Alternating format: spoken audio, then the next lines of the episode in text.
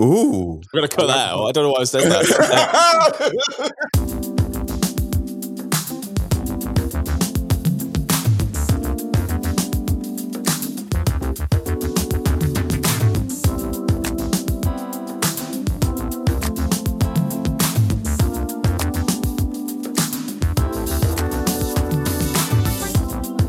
How you doing, everybody? Welcome to Wrighty's House on Ringer FC. Hope all's well with you all and you are happy and healthy. Going to touch on online abuse because it's there again. Arsenal, Man United. We're going to have a little chat about Arsenal, Man United. And I'm going to give some flowers to Patrick Bamford because he deserves them. Well done this weekend, Patrick Bamford. And my guests this week are Ryan Hunn and Mr. Carl Anka.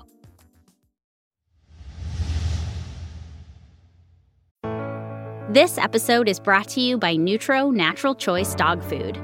Everything dogs do, they give their 100%. Feed them food to help them keep giving it their all with Nutro Natural Choice Dog Food. Nutro, feed clean. Learn more at Nutro.com. Made with non-GMO ingredients. Trace amounts may be present due to potential cross-contact during manufacturing.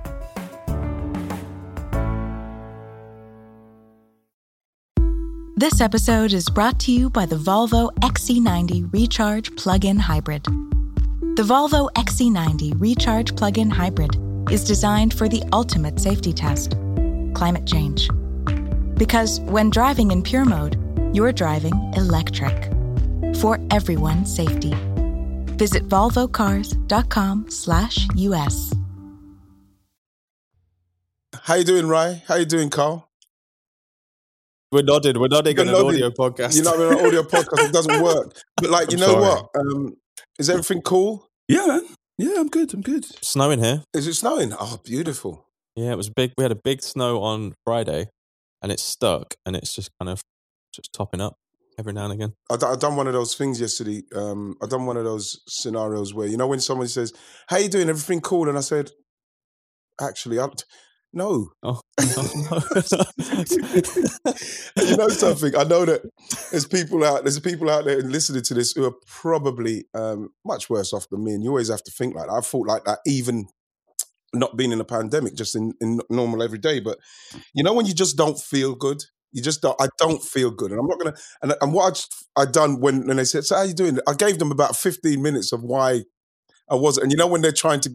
They're actually just asking just because it's just a conversational one, but I said no, actually, because at the moment, with everything what's going on, with everything what you read, what's going on with people, with how I feel at the minute, you know, seeing what my kids are going through, seeing what people are going through, what my brother's going through. Oh. Like I said, I just think that people don't hold that in, you know, when you're feeling like that, simply because in this time, because like I say, we do our stuff, then you're back to staying in the house, doing your stuff, my kids are doing the stuff, my missus is doing the stuff. If you're feeling like that, you've got to get it out in some way. And I don't know if I'd done that on purposely, but I felt a lot better when I just said, yeah. So now I just, bam, you can get back on with it. So I'm just hoping that, you know, you just ease through the week again, because we don't know. It's the fact that we don't know what's happening, when it's going to happen, and you don't know when to expect it to stop. So when those moments come, and I'm not no mental expert, but you kind of embrace it a little bit. Don't feel like you have to not say to people, no, I don't feel great. Speak. Yeah, definitely. Yeah. Speak. Tell people, because like that is where it all gets suppressed and then people start getting into this kind of like depressive state. Speak, man. Don't be fucking afraid to speak. Tell people you don't feel good. Even when they don't really want to know, but they're saying, how you feeling? Not great. Hey, do you want some good news though? It's episode 15. Oh, God, I don't know why that felt like it's nice. And I was thinking before we get onto like the actual topics that we're doing, would it be, that's not any favorite number 15s? Number 15 throughout your lifetime? Probably Ray Parlour. Ray Parlour was number 15, I think. I was going to say Stefan Schwartz. Was it Stefan Schwartz? It might have been Stefan Schwartz. Yeah, he had it before Ray, I think. Yes, man. He was actually, I think, a bit of a pioneer for the existential yellow. He was a real tough tackling guy. It's a nice touch, man, for Stefan. You know what? Can I just say while we're on Arsenal, I think that this transfer window, right? What do you think? I think it's in a pandemic because some of those players probably would have been sold. I think it's pretty good. I do as well. So obviously Arsenal don't really have a Michael Edwards type character there who can all of a sudden get €45 million for someone who you didn't even know was still there. So I think the priority for Arsenal was trimming the wage bill because their wage bill has been so bloated for so long. And there were a lot of people there who weren't playing who were getting paid a hell of a lot of money. It was like twofold. If you can't get transfer fees for these people, make the squad more streamlined from a wages point of view and from a personnel point of view. And I think they've done pretty well, to be honest. I think Carl as well. I feel for Reece. I think something needs to happen for Reece. I'm pleased for people like for Joe and that. I'm delighted for Joe, but like for Reece, I worry. But I think that when you do the business that Arsenal done, the bad business what they've done for the years, at some stage you're gonna have to pay for those bad decisions. And I think that's what they're doing now. If they have to pay people and get them out, then you have to do it just to give Mikel the pieces that he needs. Yeah, this January was just one of the weirdest transfer windows we've seen because, I mean, normally in January it's hard to buy. And now you've got this added layer of COVID-affected finances. And now you've got this sort of half and half of maybe the Euros are going to happen, maybe they might not happen. So you've got some players that do want to move because they want to get football in so they can do certain things just in case they want to get into the national team. But also we don't know. So like the fact that Delhi's still at Spurs is a bit surprising to me. That really is quite sad. That's sad. Watching Gareth Bale play is sad. Watching a player like that, watch a player of that caliber play like that and going out like that. I mean, for Bale, one, it's the injuries, right? So you can have all the talent and you can do all the ice baths and eat all the right foods or whatnot. But if your hamstring goes ping, your hamstring goes ping. So I think there's that. And then there's just, I mean, we still don't know what was going on in those years at Real Madrid with Zidane and whatnot. And then, I mean, I'm not going to lie, I was pretty sad watching that hour against Brighton and Gareth Bale just couldn't get past the player. I'm going, okay, well, all right, that's you now. You're gonna go have your Euros with Wales, and that's going to be a really good moment. He doesn't seem to have the energy, man. Do you think if the fans are in, that might have given him something? Because he looks I think so, because we were talking about this on Stadio, actually, and I kind of just came up with a bit of a theory on the fly that had been on my mind about how I'm starting to wonder what the actual, in addition to everything the players are going through, the fact that fans aren't there on a sustained level now, that it's been almost a year, I do wonder how that's affecting them as well, because having, like, Carl, you've been to games behind closed doors. We all have, actually, right? He's covered them on TV. I've done in Germany, and the thing that I found most interesting when I was there was that it kind of feels like you're playing on another planet. It feels like you're playing separate from real life.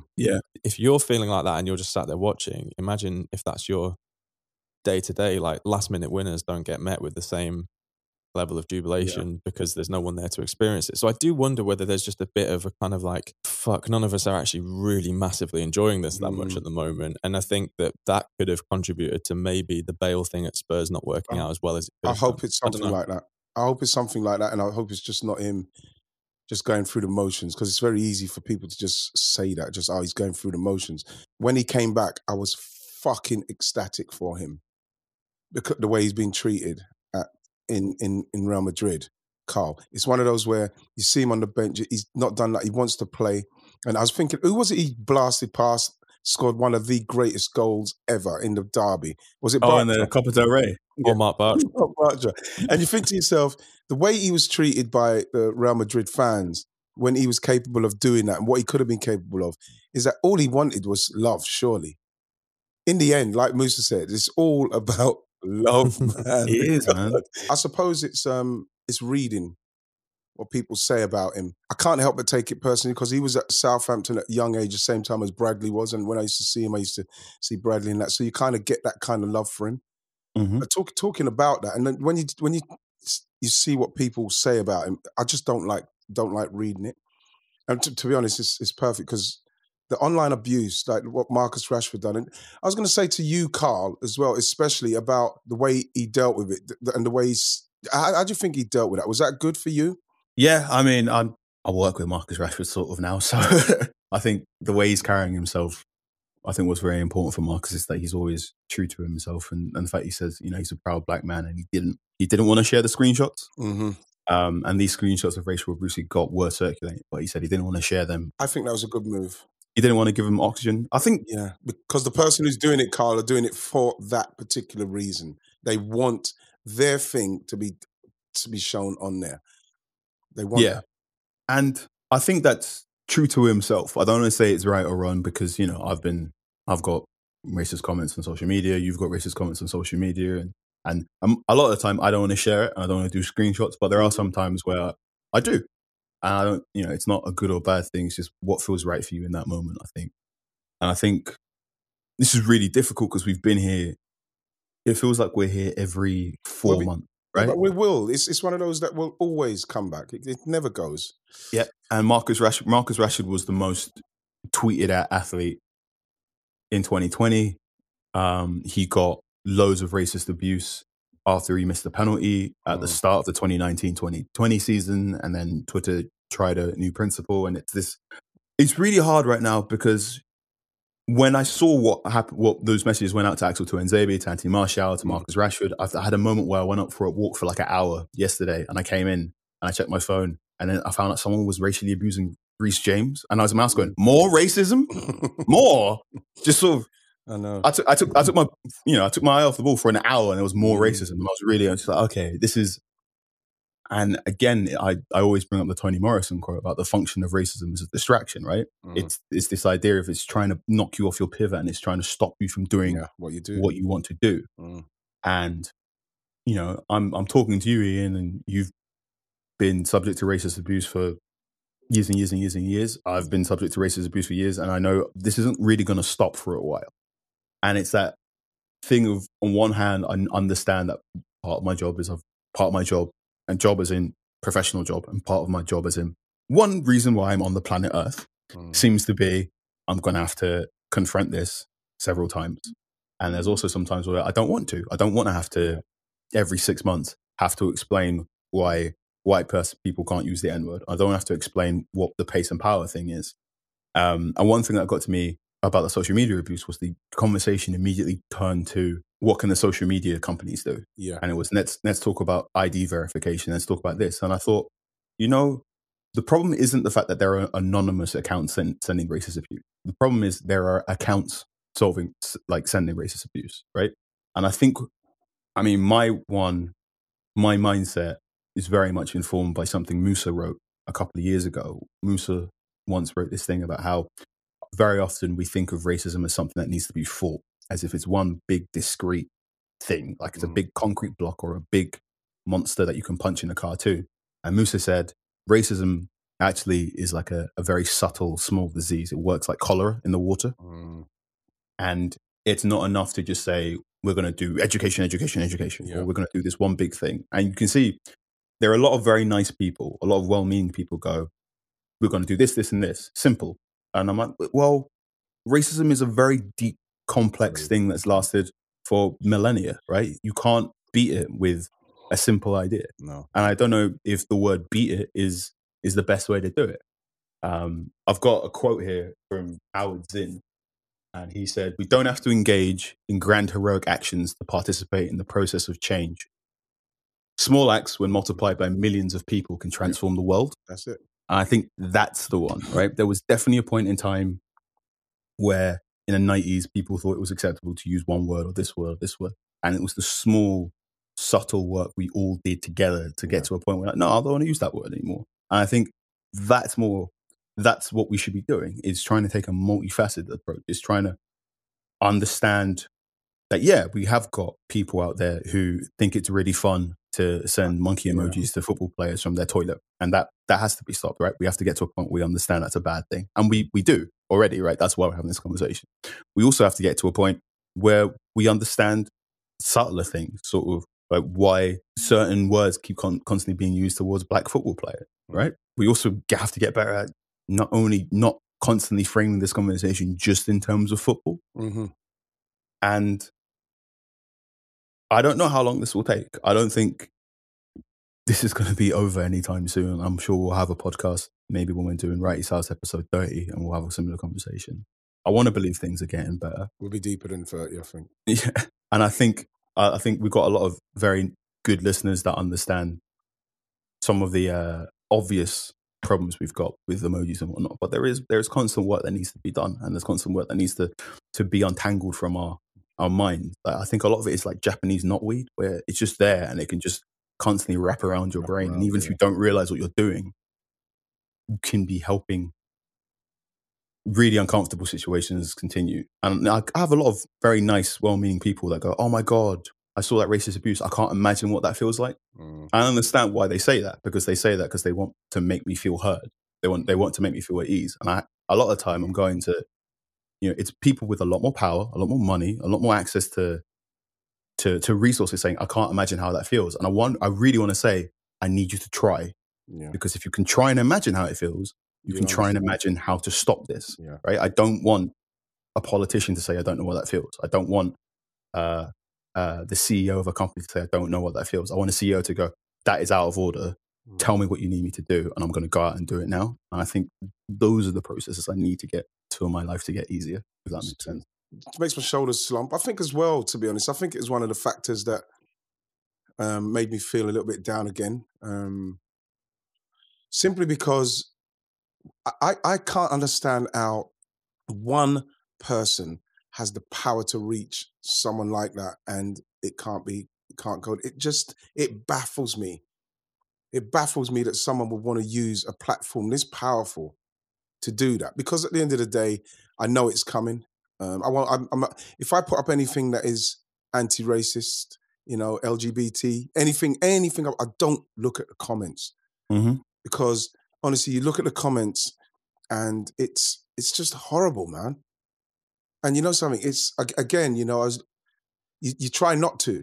It's like when you're younger, when you got the scab and the scab's coming over and it's really nice, but you think, let me just peel that bit off. It hurts a little bit, but it's nice. That's what the comments do to you. You know it hurts a little bit, but sometimes you see something nice and you see some support and you think, yes, but then you see the ones that come that you feel, I don't know if we're ever going to be able to help someone like you if you can say something like this. Mm. And they're so confused about what injustice is. I found it unbelievable to understand. People couldn't understand what Colin Kaepernick was doing. I said, people surely cannot be that ignorant as to understand why that's being done, why the knee's being taken. And then you see it again, and I just feel that we'll probably find the person that abused Marcus Rashford, and you'll find it'll probably be some 17, 18-year-old who people say, well, he should know better. Yeah, of course he should. Anybody should. You know what I mean? There's no excuse. But at the same time, he probably, deep down, feels how he feels, but he just knows that, yeah, but what's going to happen to me? Yeah. I think that's a big one as well. It's this, I think we've got a lot of well-meaning people go, I can't imagine what that feels like, or they say it doesn't make sense. And like, there are racists out there, right? Mm. And there are people out there that want to be racist. And the people out there that like saying stuff, they say stuff not because they're uneducated or because they're stupid or whatever. They're saying that because they want to hurt people, right? It does hurt, man. It does hurt. Last week, I joined Ian Wright and I joined Sean on a TV segment on Premier League, and the video went out on YouTube and whatnot, and one of the comments went, oh, look, 3 black people discussing football, must be a diversity hire. That person isn't uneducated. That person isn't ignorant. That person knows what a diversity hire is. That person said that thing to be hurtful. That person said that thing to be nasty.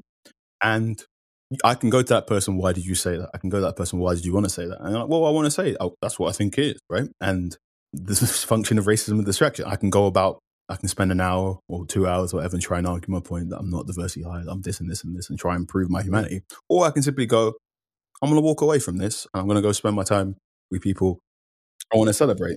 See, yeah, but the thing is, Carl, and this is, again, Rai, what people have to understand when you try to let them understand that is that you read that. Carl's just told me that. That stays with me now, because then you start thinking about it as, well, the Premier League have not done that.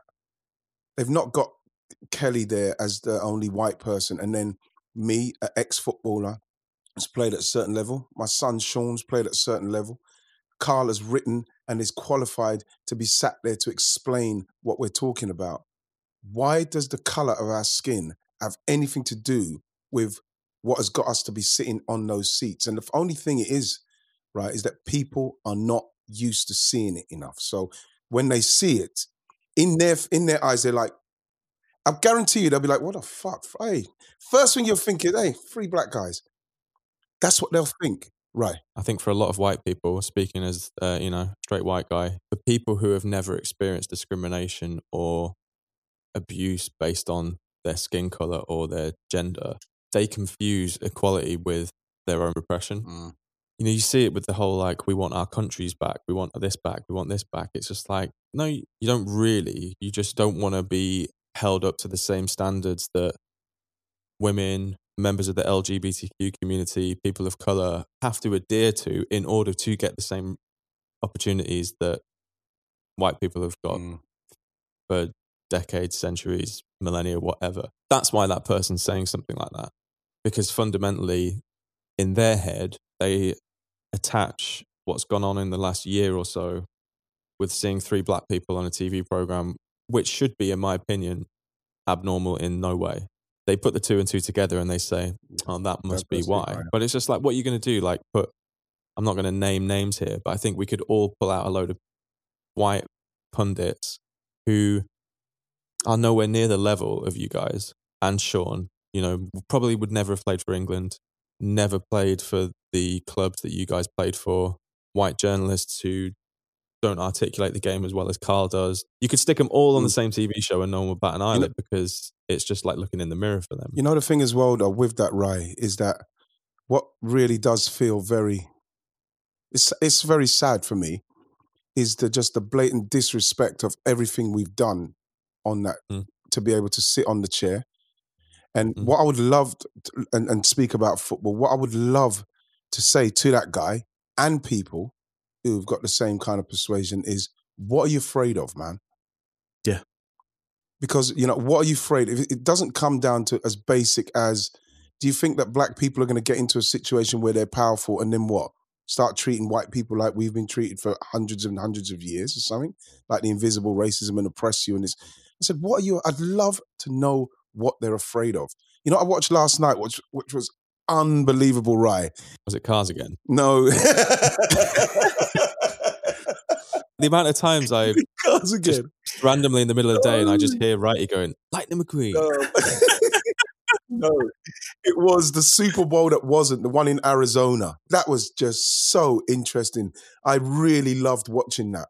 Talk about 1993, the way that people came together. This is what I will always be very infused and excited about, is the way that you just see all the colours meshed into the ante. For me, that's what gives me joy when I see that, because I know that people want change. They do want change. And even now people want change. Even you speak, I guarantee if we was able to speak to the guy who put that comment on, Carl, about the diversity hire in his flippant throwaway manner, and you sat down with me, him, you and Sean and spoke to him, I guarantee you that guy would leave the vicinity and he would admire us. Yeah.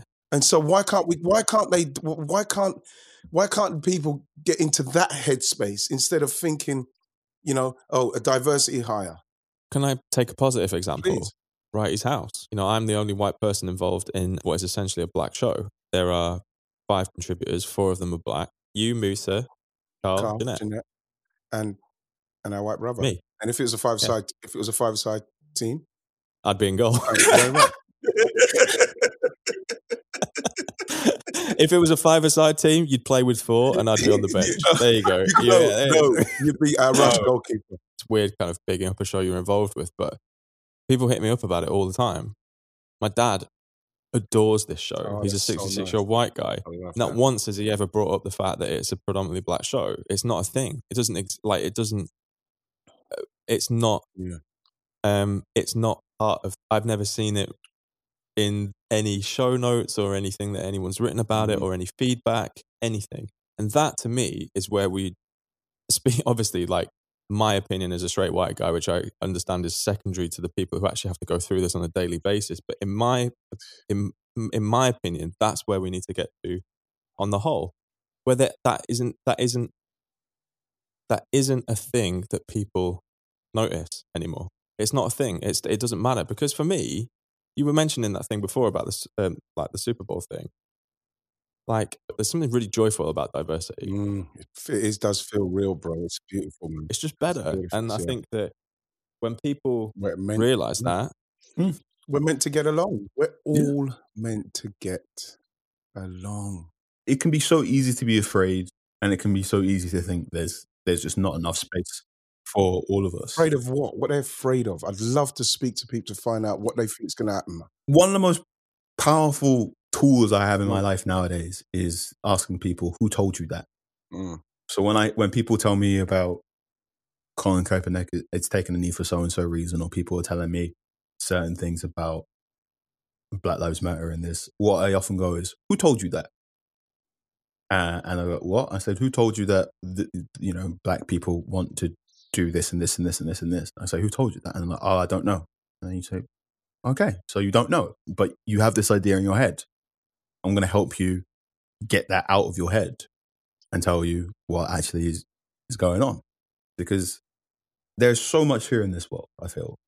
You can really, and especially now in lockdown and whatnot, and I definitely feel as if some of these social media comments have gotten worse because of lockdown. We're all trapped in our houses a little bit, or feel trapped, right? You can feel as if there's only so much to go around. And if someone's got something in their hand, that means you don't have something in your hand. And that's scary. Yeah. And I think, you know, fear can be a really hard feeling to push past. But when you push past that, you start asking yourself questions. What am I afraid of? Why am I afraid of this? Why do I think this? When you push past it, the world is so much bigger and has the potential for so much more amazing things. And has the potential for so many more connections if you just push past your knee-jerk, scared reactions. Mm. And I push past this is a diversity higher. Yeah. Push past that, man. I don't believe this every day. But I do believe deep down things are getting better. I do believe, you know, Wrighty's House episode 30, we're going to be talking about this again, possibly. But we're going to have more listeners that go, I remember Wrighty's House episode 15 and I thought about this and I thought about this and it challenged this way. And even though the steps might be small, as long as we keep going in a direction. Let's take the steps, man. Yeah. Yeah, man. That's absolutely. It. Absolutely.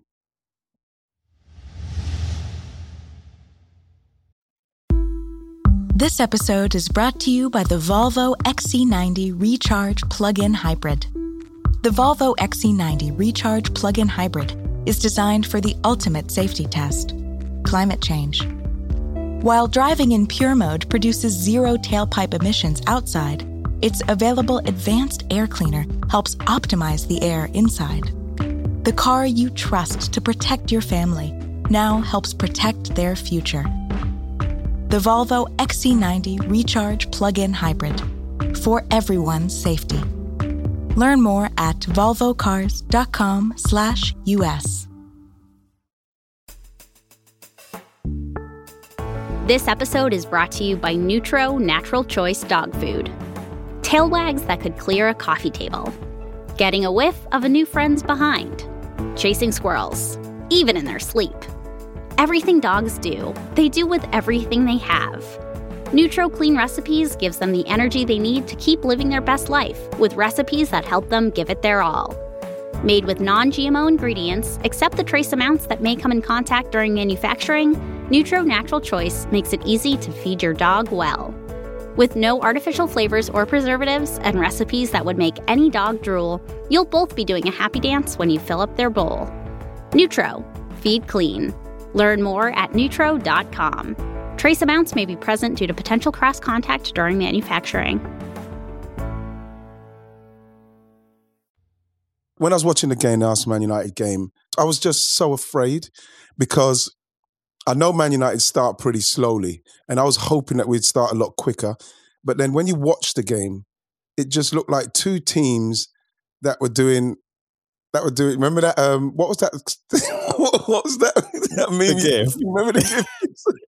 Remember the GIF you said? The two kids with the karate. When I was watching it, I just could not stop thinking about the two kids with the karate. And then you're watching the game, and now because you know you're playing those games, you know that at some stage someone's going to get an unbelievable chance. Someone's going to get a chance. It's because it doesn't take much in that game because the players are so good that it's all about a movement and the right ball because the players on the pitch is able to execute that pass and there's players on there who can make the run, like Cavani, Fernandes, Pogba, you know what I mean, with Smith Rowe can make that run, there's Lacazette and that. But like, it just felt to me like it it wasn't quite happening. But then the chances what Cavani had for Cavani were the kind of chances that you think, if he takes those, Carl, man, like people say, well, yeah, they didn't play particularly well, but they won the game and they should win the game. That's why Cavani starts that game for me. And I think that was two massive misses from him. And I was quite pleased because I've seen Cavani in the past and I've seen him with some glaring misses. You know he's got that in him. But the way he missed the first one where he missed the whole goal, Leno was actually outside of the goal. Mm-hmm. It was like the Michail Antonio one against Palace last week. Yes. Where he hit the post. He hit the post, yeah. It was basically like a carbon copy of it, wasn't it? Because I think the only thing was it's just the ball came at him at such pace, like Antonio, he just couldn't shape his body enough. Yeah, but I think this is the thing with that one, right? And this is why it's one of those that you know, when people talk about a striker and, yeah, he's going through it, what do you do? That's the kind of thing you do in training. No goalkeeper, no one. You just get somebody smacking the ball into you, and then you do the basic stuff to get it on target. So you get your knee over the ball, you make sure it goes in. And in that situation, you still miss when there's no one in there. But what it makes you do, it makes you focus on the exact thing you have to do for that to come in. Because the way the ball came into him, guys, is he literally just had to open his foot a bit. So much pace on it. But he didn't open his foot enough. And what I love about you not doing it right, no matter how close you are, if you do not do the basics right, then you're going to miss. And what happened was he didn't open his foot enough. It's that simple. We're talking about fractions, bro. But I mean, Cavani's always been a really interesting. He's got a similar thing to younger Higuain, where his movement is so good. Like Cavani's movement is so good, it will look like he can score 2 goals every single game easily, just off his movement. When he was at Napoli, it looked like he could get a hat trick every game. I remember there was a Champions League game when he was at PSG against Arsenal, and it looked as if he could have scored 5 goals because his movement was just unreal. And Cavani's movement's always been one of the best of the generation and whatnot, and his finishing is okay to good, right? So he will look like he can score a hat-trick every game, and then he will probably get you one. You know the thing with him as well, Carl? You know what the thing with him is, right? Is that he's the striker that, if he was more clinical, because you look at the amount of goals he's scored, and it's still phenomenal, but if he was more clinical with how he finishes, he could score goals without actually... You know when you, as a striker, you want a shot where you run through one-on-one with a keeper or something like that? He can score goals just off his movement. So then, like you say there, Carl, could score sometimes. He's somebody that could score 5 and 6 in a game because just off of his movement, he can get tap-ins. And then if he's really clinical on a particular day and he takes his one-on-ones because his movement is so good. And when I was watching him again the other day, even his movement for the second one, which was... People think that, yeah, he's just like, he's on a 6-yard box, he's a yard out, but he got in there so quickly that the ball was behind him. So he was trying to actually hook it in. Now, that again, we're talking about fractions because you don't miss that if it's an easy chance. It's not an easy chance. Just like the first one would say, people say it's an easy chance. It's only an easy chance because of his proximity to the goal. But the way that ball comes in, you cannot take it for granted that all you've got to do is connect. Never, ever do that. You once used this description for a defender. You said sometimes a defender can come in too hot. Yeah. Which I really like using that one every now and again is when you basically charge into the box and you're too hot and you're not quite at the same temperature as everything else. Yeah. And I think, well, I remember you saying that. I went, yeah, that's nice. I'm charging too hot. Yeah, I think Cavani charged in too hot for that second chance. That game was so... I mean, both teams had quite obvious weaknesses. So apparently partway through the game, Solskjaer told Rashford about Cedric. He went, he cannot defend. He cannot defend. Run at him if you want.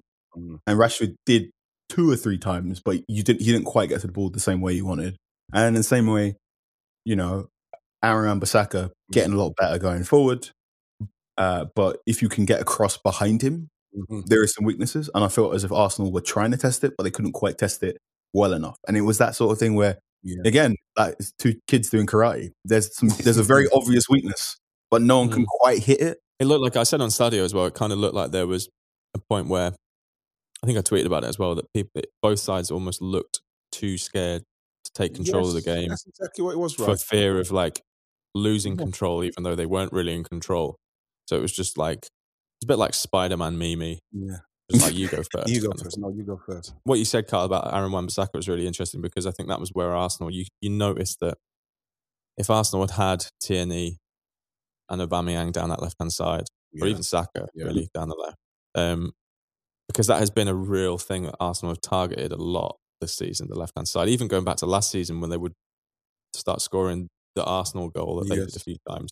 It would always be worked out left, back out to the keeper, out right, and then the switch would be made right to left.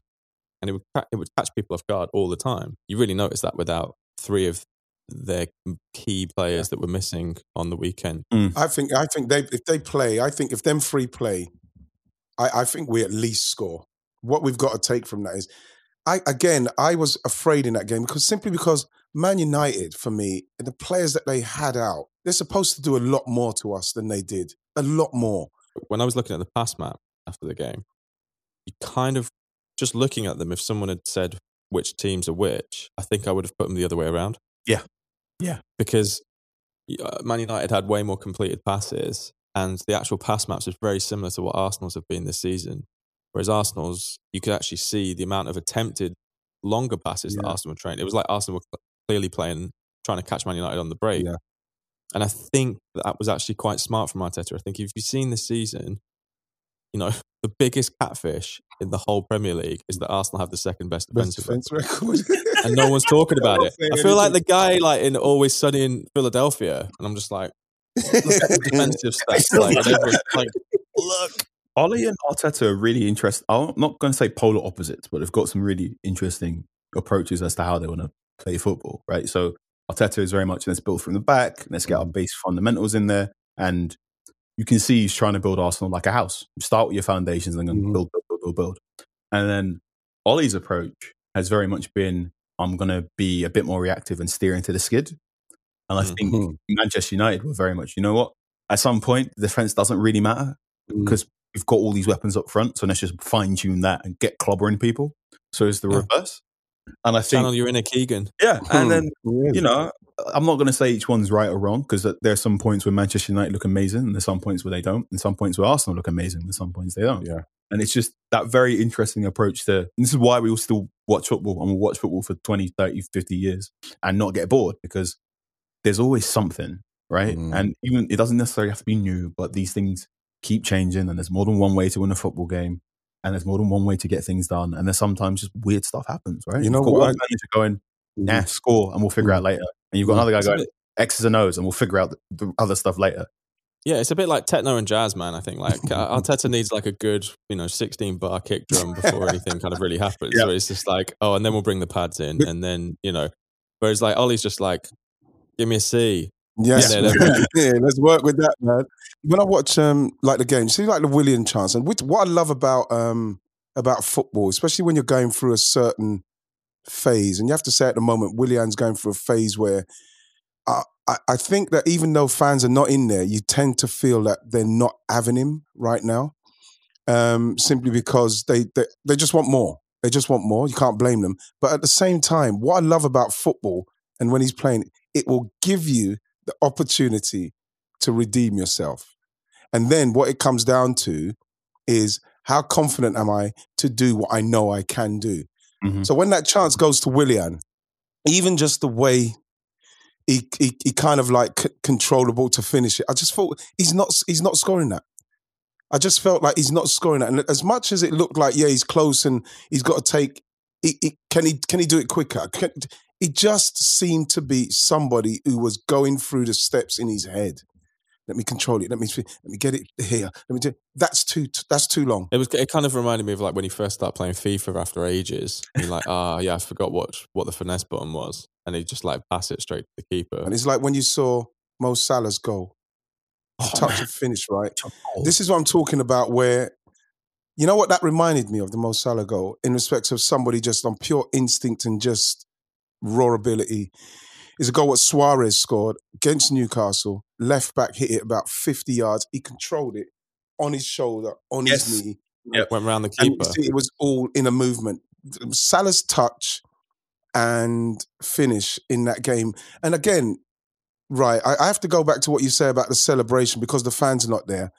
He probably celebrates unbelievably if fans are there, but because it feels like a training ground situation and a reserve football match, he's just done something that is what you pay to see. Mm-hmm. You pay to see that. And like, he's just like, yeah, cheers, thanks. Blah, blah, blah. Almost genius how he done it. Almost genius. I thought watching that he kind of, it looked like a little bit like, have I just done that? The technique and everything in that, and the mind is working so quickly because remember the ball's coming from where it's coming from, and the touch with the outside of his foot as well, with his left foot, and then to finish as quickly was fantastic. I saw some great finishes this weekend. Harvey Barnes' finishes as well. Harvey Barnes' finish was brilliant the way he took that. Patrick Bamford, we're going to mention Patrick Bamford's. His one was brilliant, but Harvey Barnes' one, it just went bam, bam, and shot so quickly with his last two touches that you think to yourself, I wish I was playing. I love those goals where it's almost like you don't have to take an extra step after your control. It's like all one movement. All about the touch, sometimes, man. It just happens where it's like, oh, actually, it's easier just to hit this now. But it looks so good. It looks so beautiful. I'm going to tell Moussa, I'm going to do a book. In the end, it's all about the touch. Yes. It's got to be, because what you want to show kids and what you want to show people is that if you focus hard, really hard on the first touch, it makes everything easy. I had to explain the other day to somebody about Callum Wilson's second goal against Everton. Yeah, how I found that a really interesting. It shouldn't have happened. The goal should not have happened. He should not have been able to score, and because it was Pickford, it was. I remember when the ball came into him, guys. And his touch was bad. I thought, he's missed the chance. And then when you look at what Pickford does, Pickford's natural reaction is, because when a goalkeeper sees someone with that much time that he's going to bear down on him, all that the goalkeeper has, I need him to have a bad touch. That will give me the extra yard I need to get closer. So he has the bad touch. Pickford goes and stops. So he kind of negates the space he's meant to close down. And then he's out of whack with the where he is in respects of the angle of the goal. So when you look at it, Callum Wilson takes the touch. It's a bad touch. And then the ball gets in his feet. But because Pickford stopped, Pickford should be right in his face by now. But because Pickford stopped, Callum Wilson's then been able to get the ball out his feet, look up, and Pickford's left the whole right side of the goal because he's lost his angles. And this is when I watched it, I thought to myself, you know something? That's poor goalkeeping. Mm. Man, it's one of the rare occasions where you're actually like, Pickford needs to be more hype there. He has to. His instincts told him, you know what I mean? I'm looking at the touch. The touch is bad. So what happens, let me explain to people, and I don't want to act like people don't know football, or I'm speaking to somebody, but speak to somebody who hasn't got an absolute clue. But sometimes you have to speak to somebody when you're trying to explain that. I always talk like I'm speaking to an 8-year-old or a 9-year-old. This is a TED Talk, man. Right? Yeah, I'm trying to explain to you that you are playing chicken with the goalkeeper. The goalkeeper is waiting for you to have the bad touch. Mm. Jordan Pickford, he had the bad touch. He's supposed to go and close that space. And I remember watching Gabriel Martinelli against Chelsea when Kante slipped, right? And it was elite, right? It was elite. He had like 4, maybe 5 elite touches of football at pace. Mm-hmm. So what happens when he goes through, if you can remember that goal, Kante slips and he's from the halfway line. So all the time he's thinking, so he's away from home, the crowd are there, he's thinking, your touch. If your touch is, all the goalkeeper needs there is for you to have a bad touch. You have to have it at some stage, because when you have a bad touch, which was meant to happen to Callum Wilson, at some stage, you've got to look for where the ball is, because it's not where you want it to be because your touch has been bad. So now you have to find the ball. Oh, it's over there. That time, oh, it's over there, is where the goalkeeper should be coming to close you. So when you look up, your angles have changed. You've missed the opportunity.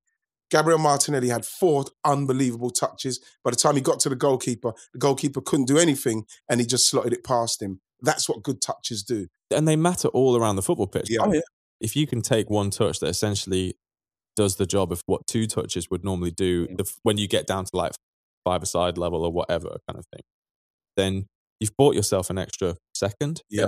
And the great players do it naturally. Yeah. And if, at the back, for example, it's really key, especially now with passing out the back. Keepers, essential. Oh, yeah. Yeah.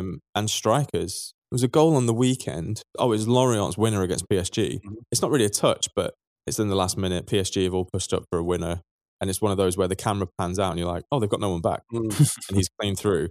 And he does the thing where he puts across the defender just outside the box. Mm-hmm. Because it's kind of win-win then, isn't it? Yeah. That movement has, it's completely taken that defender out of the picture. Even though he's half a foot behind you, can't do anything. Can't do anything, yeah. Dave Seaman, we used to talk about finishing.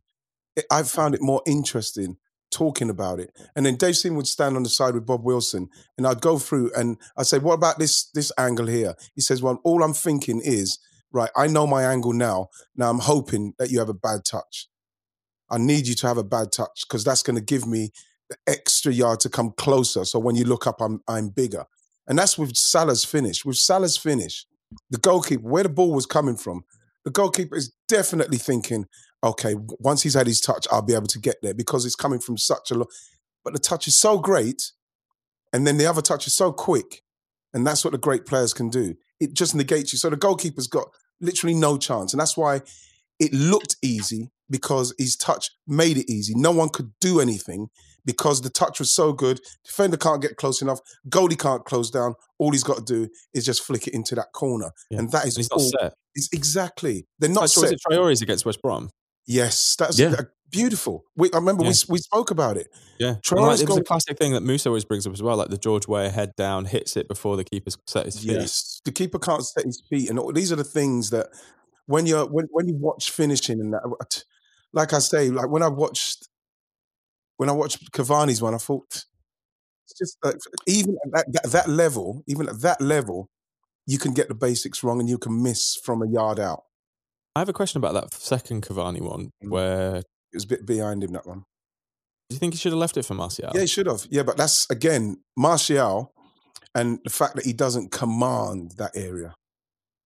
You know, because for me, if someone's going in and Shearer's coming behind him or someone like... Even if I was coming behind somebody, I would make them know I'm on. I'd make them know because that is a proper tap-in for Martial, which I thought that some of his runs... The other in that game was so basic and poor.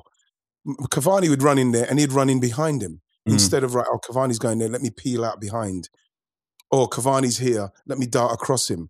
It's so basic what he does that it makes me think, do you actually work on movement at all? Because he's right behind him.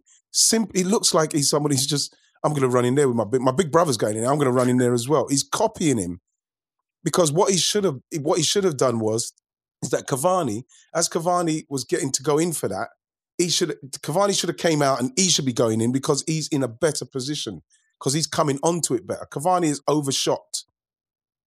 He's overshot because that's why in the end he's off balance. The ball's behind him. He's trying to flick it in with the right foot into the left hand post, and it was a simple chance for Martial. But Martial hasn't got the command of the box for Cavani to leave it. He's not going to leave that. There's a really good piece about Anthony Martial that I think people should maybe read. Who done it? By a young lad. Do we know Carl Anka from The Athletic. What is it? Tell me about it. Have you already done it? I've already done it. I wrote a piece about Martial and why he's can very often stand in the wrong place. And I think one thing about Martial last season, I mean, throughout his career, was he always had above average finishing, and you always had that. You know, when it was Martial FC, it was because he could always just get a bit of magic out of somewhere, and he could do those. Like, how have you done that? So even when his movement wasn't great, or when his defensive ability wasn't amazing, even when things were going really bad, he knew he could still get something out of nothing. And now his finishing boots have left him a little bit, and it's all the other weaknesses have come to the fore. It will come back. Right. Martial is one of those players where I think it's one of those things where you can get finishing back. It's just a case of getting your arm around you and having someone take you through the steps. And you've talked about this, Ian, as well, about finishing ability and how you need to just start practicing constantly getting back in. But you do worry when your strong point is one thing that you have to be born with, and your weaknesses are things that need to be coached. In theory, it should be fine, but you do go, Come on, mate. He'll come. He's got good relationships with people like Pogba and Rashford. Can I ask you one more thing about finishing? Because you mentioned about full back finish. They showed a clip of your goal against Everton, and you said it's a fall over. You have to finish. Fall away. You have to fall away to get the angle to the far post. Because what happened with Callum Wilson? What happened with Callum Wilson is he went round the goalkeeper, but he was too close. He got too close to the ball, and there was two occasions where he could have done a finish where he just whipped it across himself with his left foot, because if you're standing next to it, it's going to be hard to get the angle on your foot to try and get it in. That's why in the end, he hit the outside of the post. So once he went past the goalkeeper first, he should have instantly just, with his left foot, hit it and fell away like that. That gives him the angle to the far post. So like a fadeaway in basketball, man. Fadeaway, that's what it is. So then you get the angle. So then you get the angle, Carl, because like if you try to stand up and then remember the goal, the angle of the goal is going like that all the time. It's moving away from you like that. So till it comes like you can see a line. And so by the time he gets there, all he's got is he's trying to contort his body to whip his left foot under the ball to get it into the goal, but it's going past the near post. Whereas if you do the fall over before you get there, you can get a longer stretch on your leg and you can aim for the far post. And then it probably go in the middle of the goal. I feel really sorry for everyone listening because we got a full visual demonstration of that as well. At one point, I thought it was just like, is Wrighty doing the robot?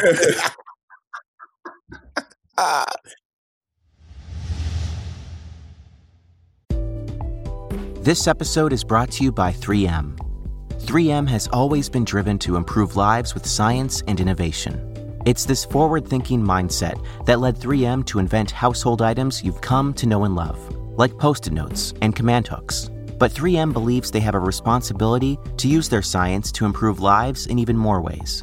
That's why they're responding to the COVID-19 crisis by working on solutions for some of today's biggest challenges. As a leading provider of personal protective equipment, 3M is producing critical products for healthcare workers and first responders, and donating to local and humanitarian aid partners around the globe. They're also making more respirators than ever before, with plants working around the clock, producing more than 95 million respirators per month in the US, helping those on the front lines continue the fight. 3M Science, applied to life. Learn more about how 3M is helping the world respond to the COVID-19 pandemic at 3m.com/COVID.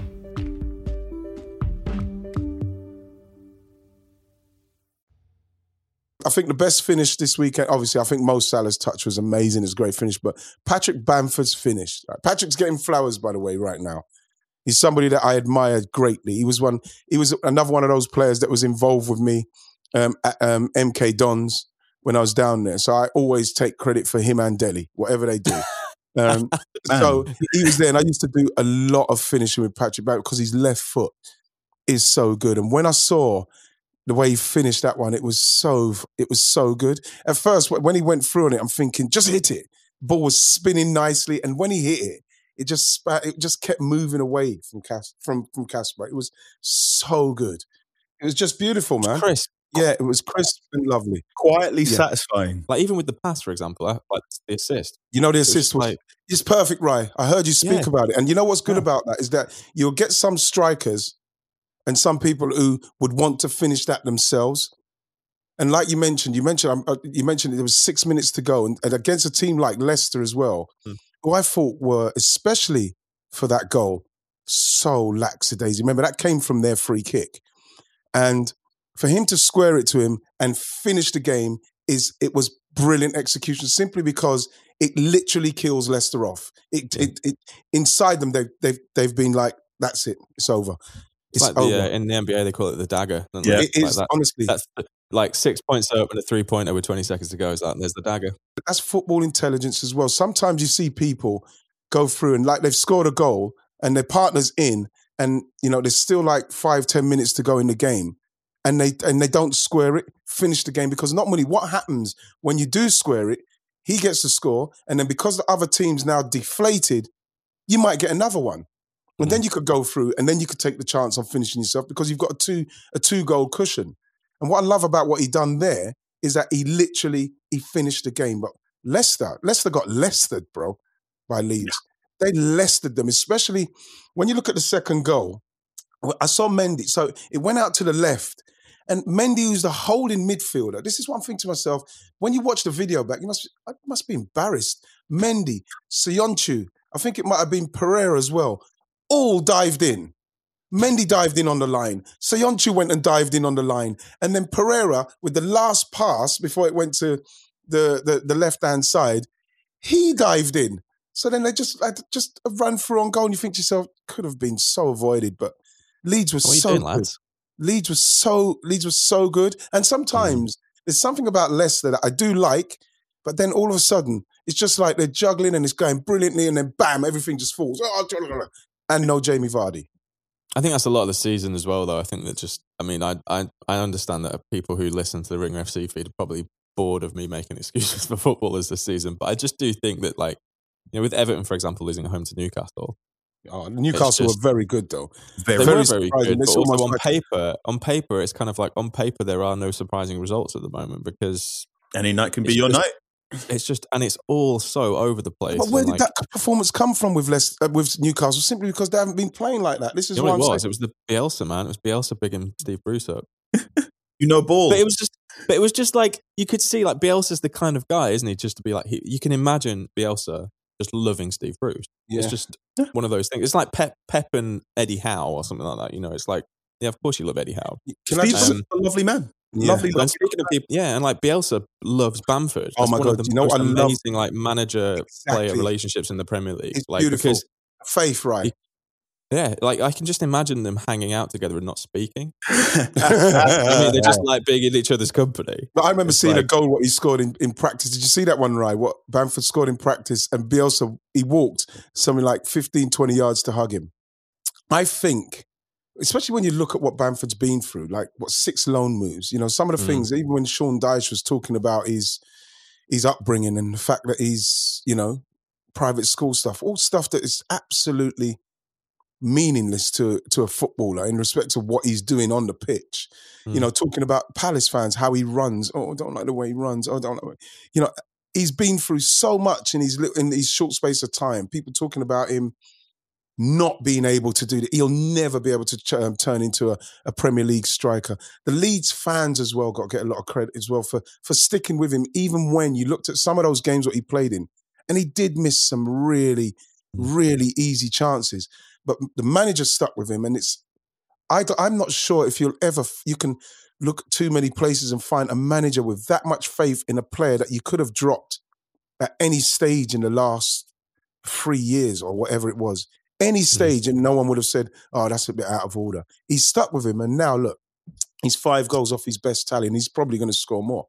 Yeah. He's probably going to score more. It's so nice when you just see a player land somewhere finally. Oh, yes. God, it's so happy. It's just really just like... Yeah, no. You know, like, you can just imagine them kind of looking around and being like, no, this feels like home. Bamford's got to get flowers. I think the subject of this podcast is less hate, more hugs. Absolutely, man. Like Moussa said, bro, in the end, it's all about football. Usually for Moussa, in the end, it's all about some kind of sweet goods. Guys, thank you so much. Really, hey, you know what, guys? You've cheered me up. Ryan Hunn, thank you very much. Carl Anka, thank you so much. I'll be seeing you guys soon again. Yeah, for sure. Nice one, man. Thanks a lot, man. Thanks for coming. I love you. Thank you very much for joining us on Wrighty's House. Hope you enjoyed the show. Again, thanks to Ryan Hunn and Carl Anka of The Athletic. We'll see you again next week. Stay safe, guys. Stay safe and be as happy as you can be. God bless. Take it easy.